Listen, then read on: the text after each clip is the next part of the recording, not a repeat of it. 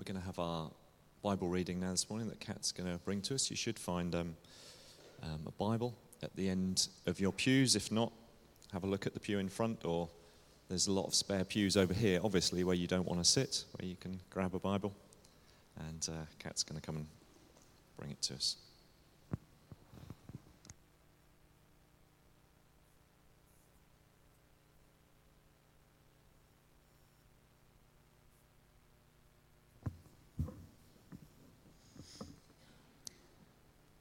Reading today is taken from Luke chapter 3, verses 21 to 20, and Luke chapter 4, verses 1 to 21.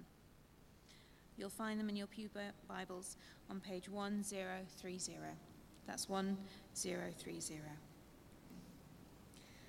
When all the people were being baptized, Jesus was baptized too.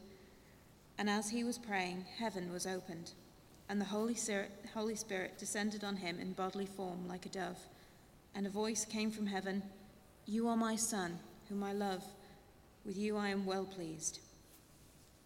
Jesus, full of the Holy Spirit, returned from the Jordan and was led by the Spirit into the desert, where for forty days he was tempted by the devil. He ate nothing during those days, and at the end of them he was hungry. The devil said to him, If you are the Son of God, tell this stone to become bread. Jesus answered, it is written, Man does not live on bread alone. The devil led him up to a high place and showed him in an instant all the kingdoms of the world. And he said to him, I will give you all their authority and splendor, for it has been given to me, and I can give it to anyone I want to. So if you worship me, it can all be yours. Jesus answered, It is written, Worship the Lord your God and serve him only. The devil led him to Jerusalem and had him stand on the highest point of the temple. If you are the Son of God, he said, throw yourself down from here. For it is written, He will command His angels concerning you, to guard you carefully. They will lift you up in their hands, so you will not strike your foot against a stone. Jesus answered, It says, Do not put the Lord your God to the test. When the devil had finished all this tempting, he left him until an opportune time. Jesus returned to Galilee in the power of the Spirit, and news about him spread throughout the whole countryside. He taught in their synagogues, and everyone praised him. He went to Nazareth, where he had been brought up, and on the Sabbath day he went into the synagogue, as was his custom. And he stood up to read. The scroll of the prophet Isaiah was handed to him. Unrolling it, he found the place where it is written, The Spirit of the Lord is on me, because he has anointed me to preach good news to the poor. He has sent me to proclaim freedom for the prisoners and the recovery of sight for the blind, to release the oppressed, to proclaim, to proclaim the year of the Lord's favour. Then he rolled up the scroll, gave it back to the attendants, and sat down. The eyes of everyone in the synagogue were fastened on him, and he began by saying to them, Today this scripture has been fulfilled in your hearing.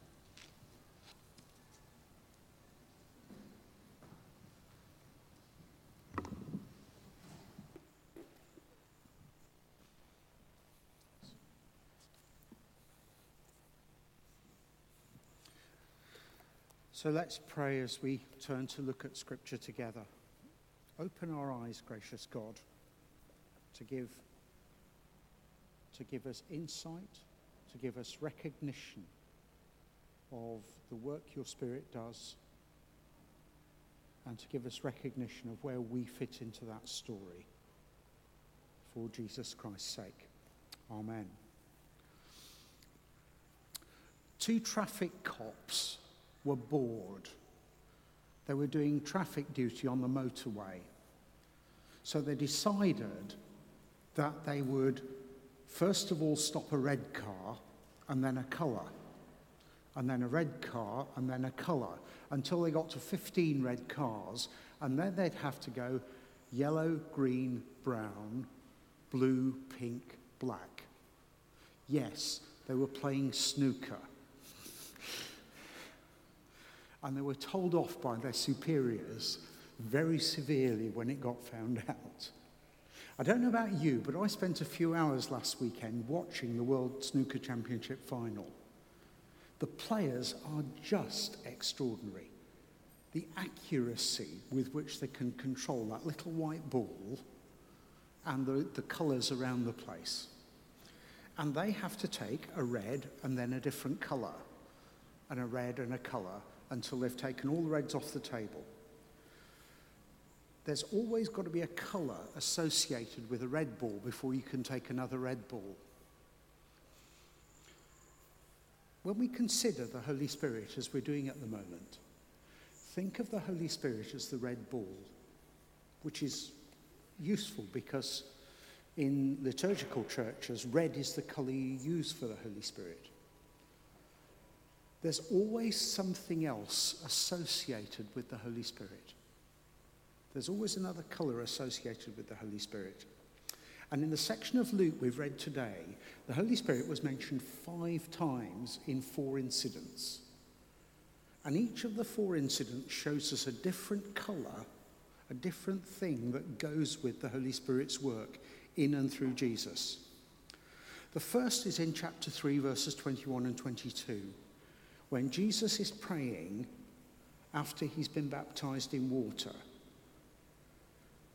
And two things are going to happen to Jesus here.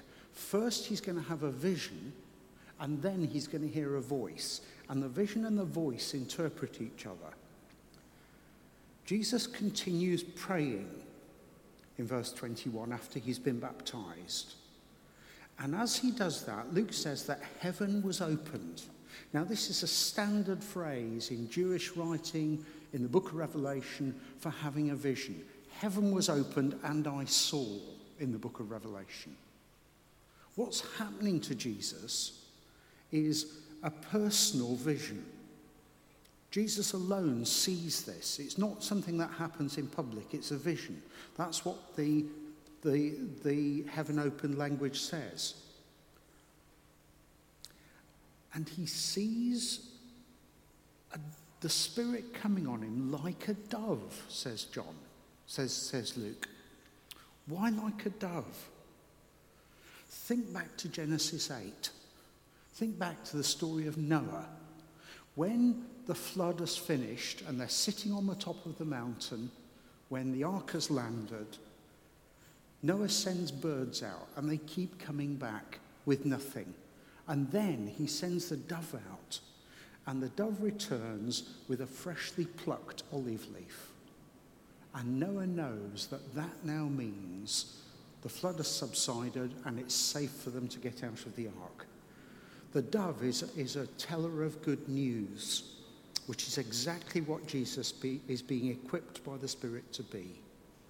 Now, this isn't, of course, Jesus' first encounter with the Spirit, because we know from chapter 1 that the Spirit was the one who um, caused Mary to conceive Jesus in her womb.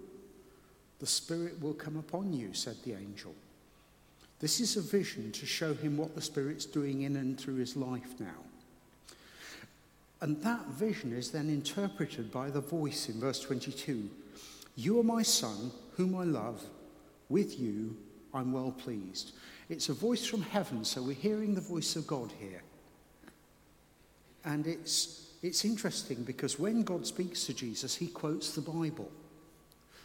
There are three little snippets of Bible in this saying in verse 22 You are my son, whom I love, with you I'm well pleased. You are my son is Psalm 2, verse 7.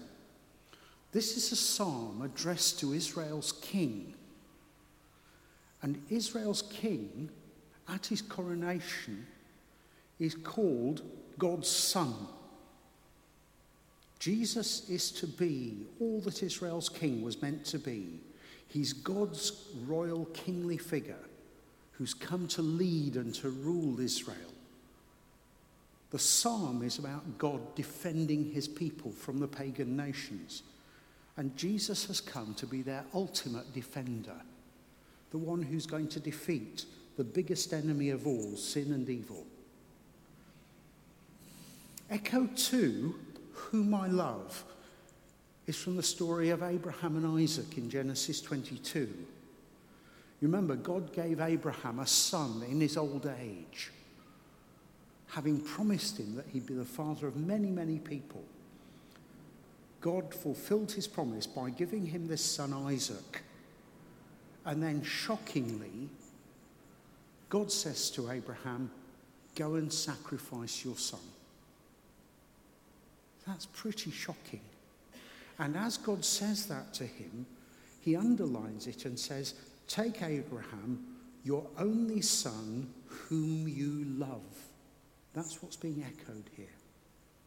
Just as God asks Abraham to sacrifice Isaac,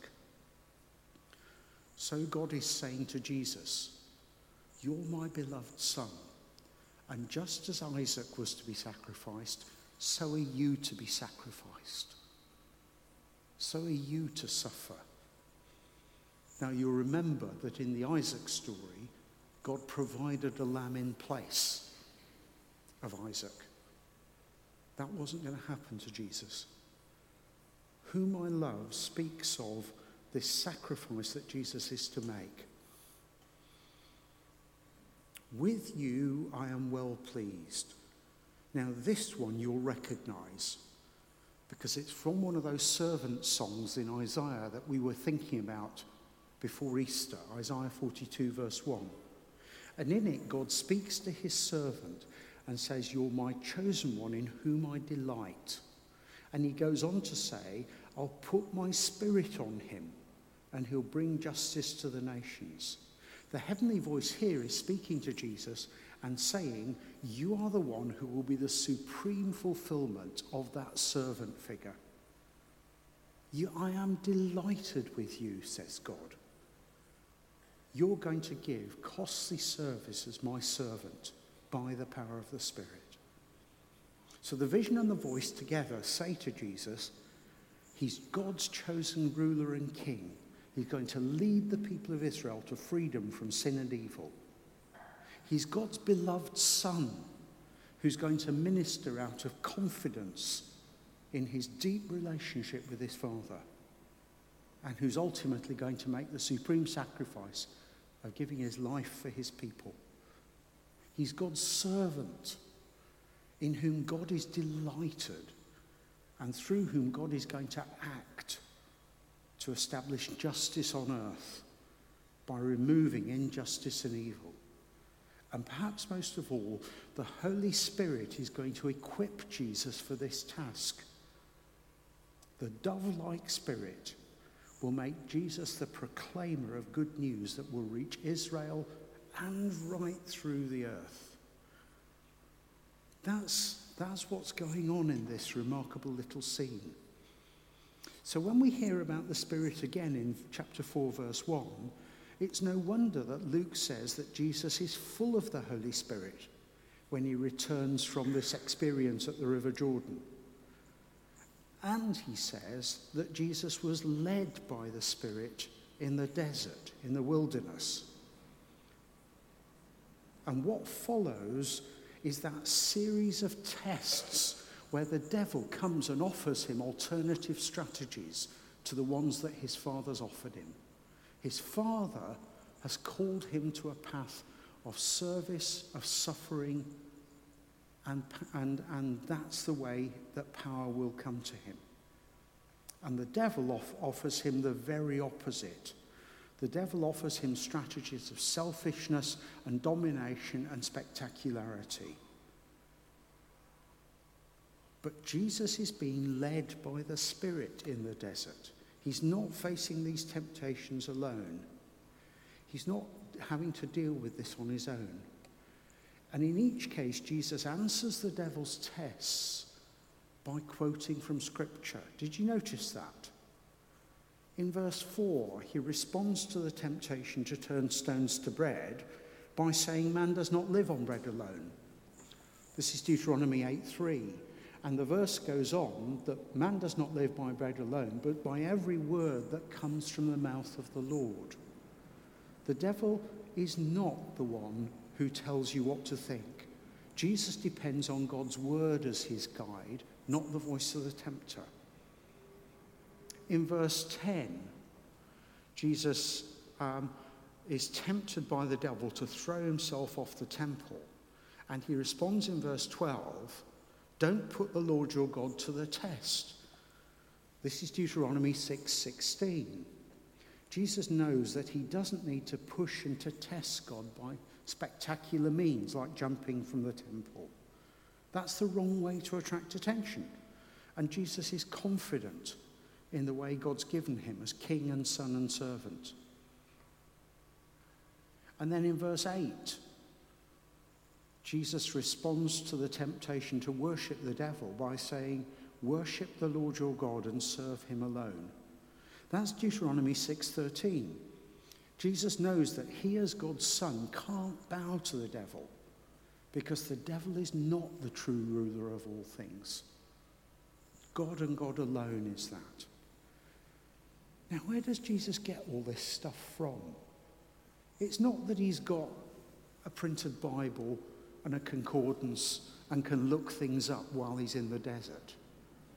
This is stuff that's part of him, that he's learned scripture as a boy. But Jesus is being given wisdom by the Spirit who is accompanying him in the desert.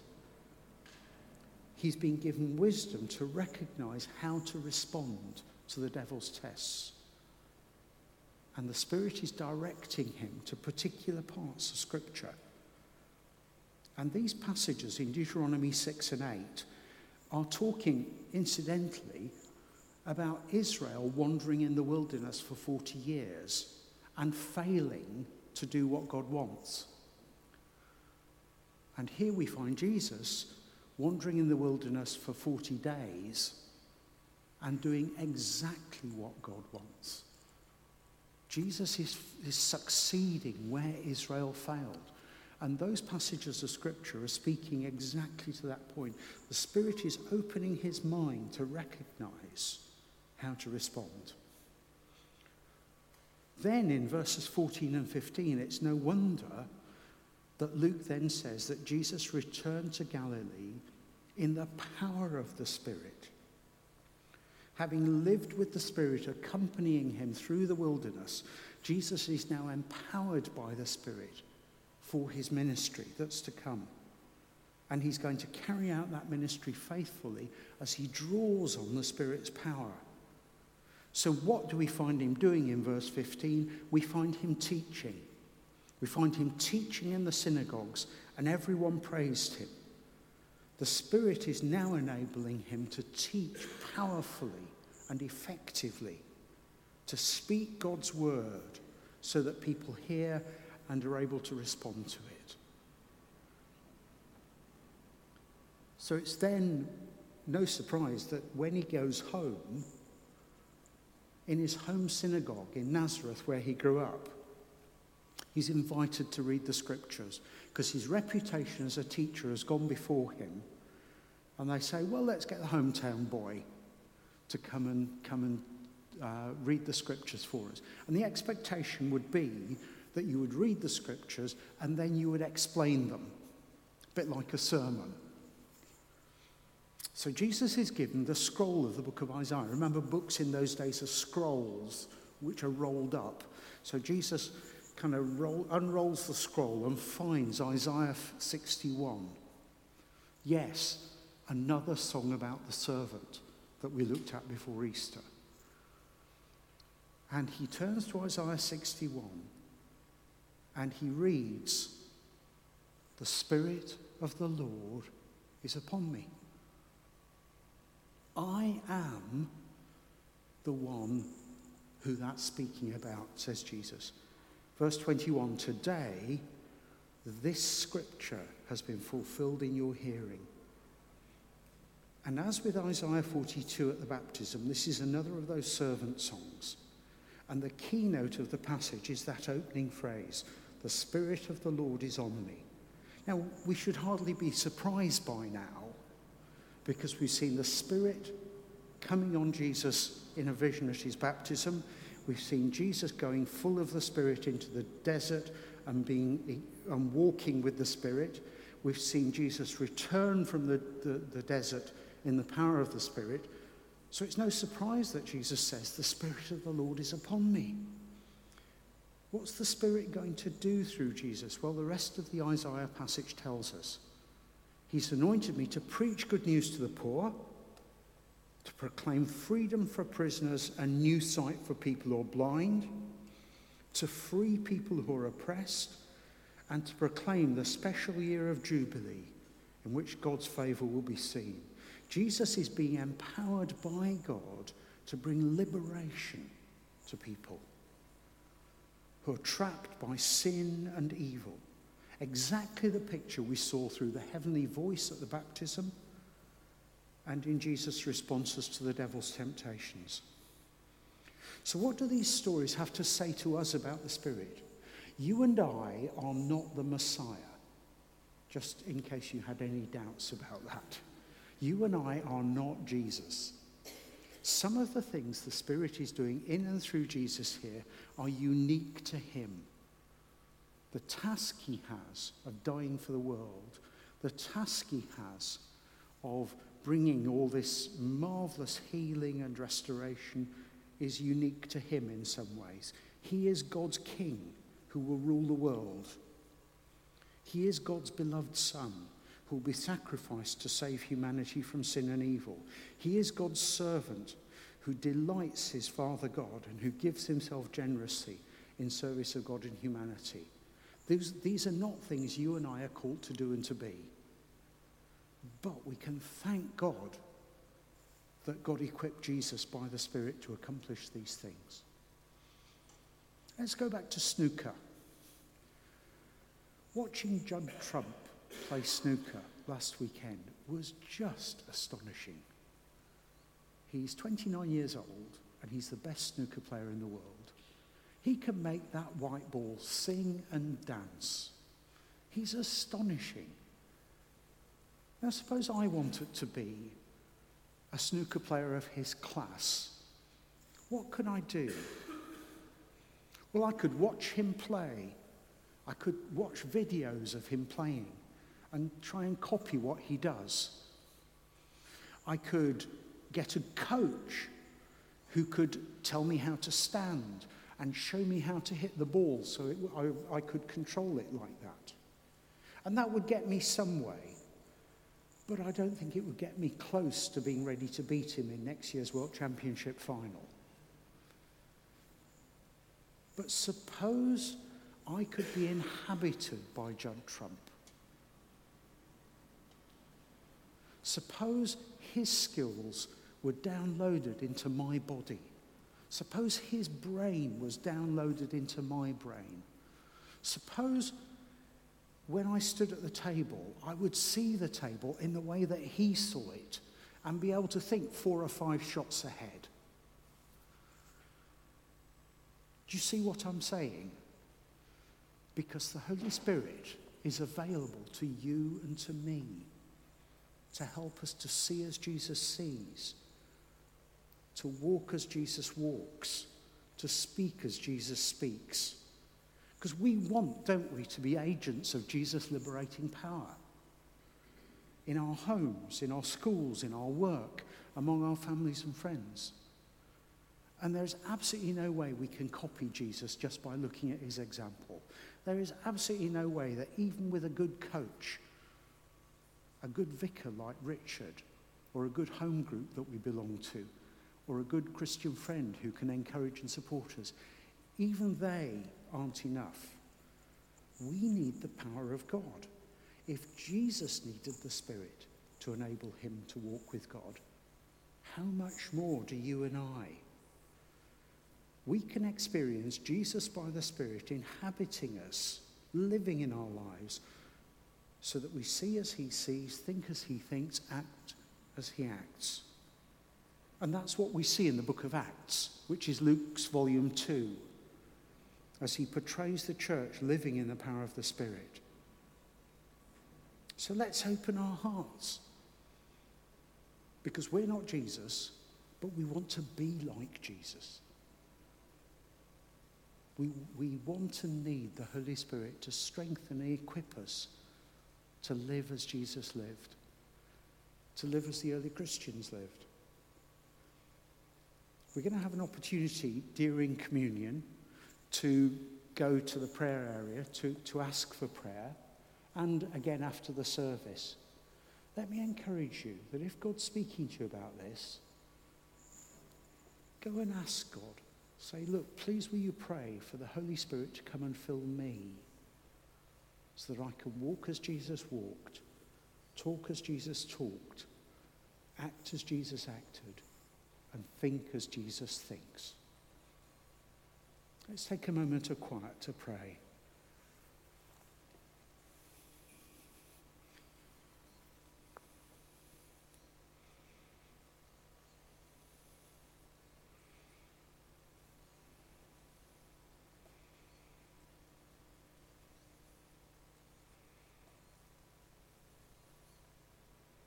Lord Jesus, we are so grateful for the path you walked for our sake, for the pain you suffered for us.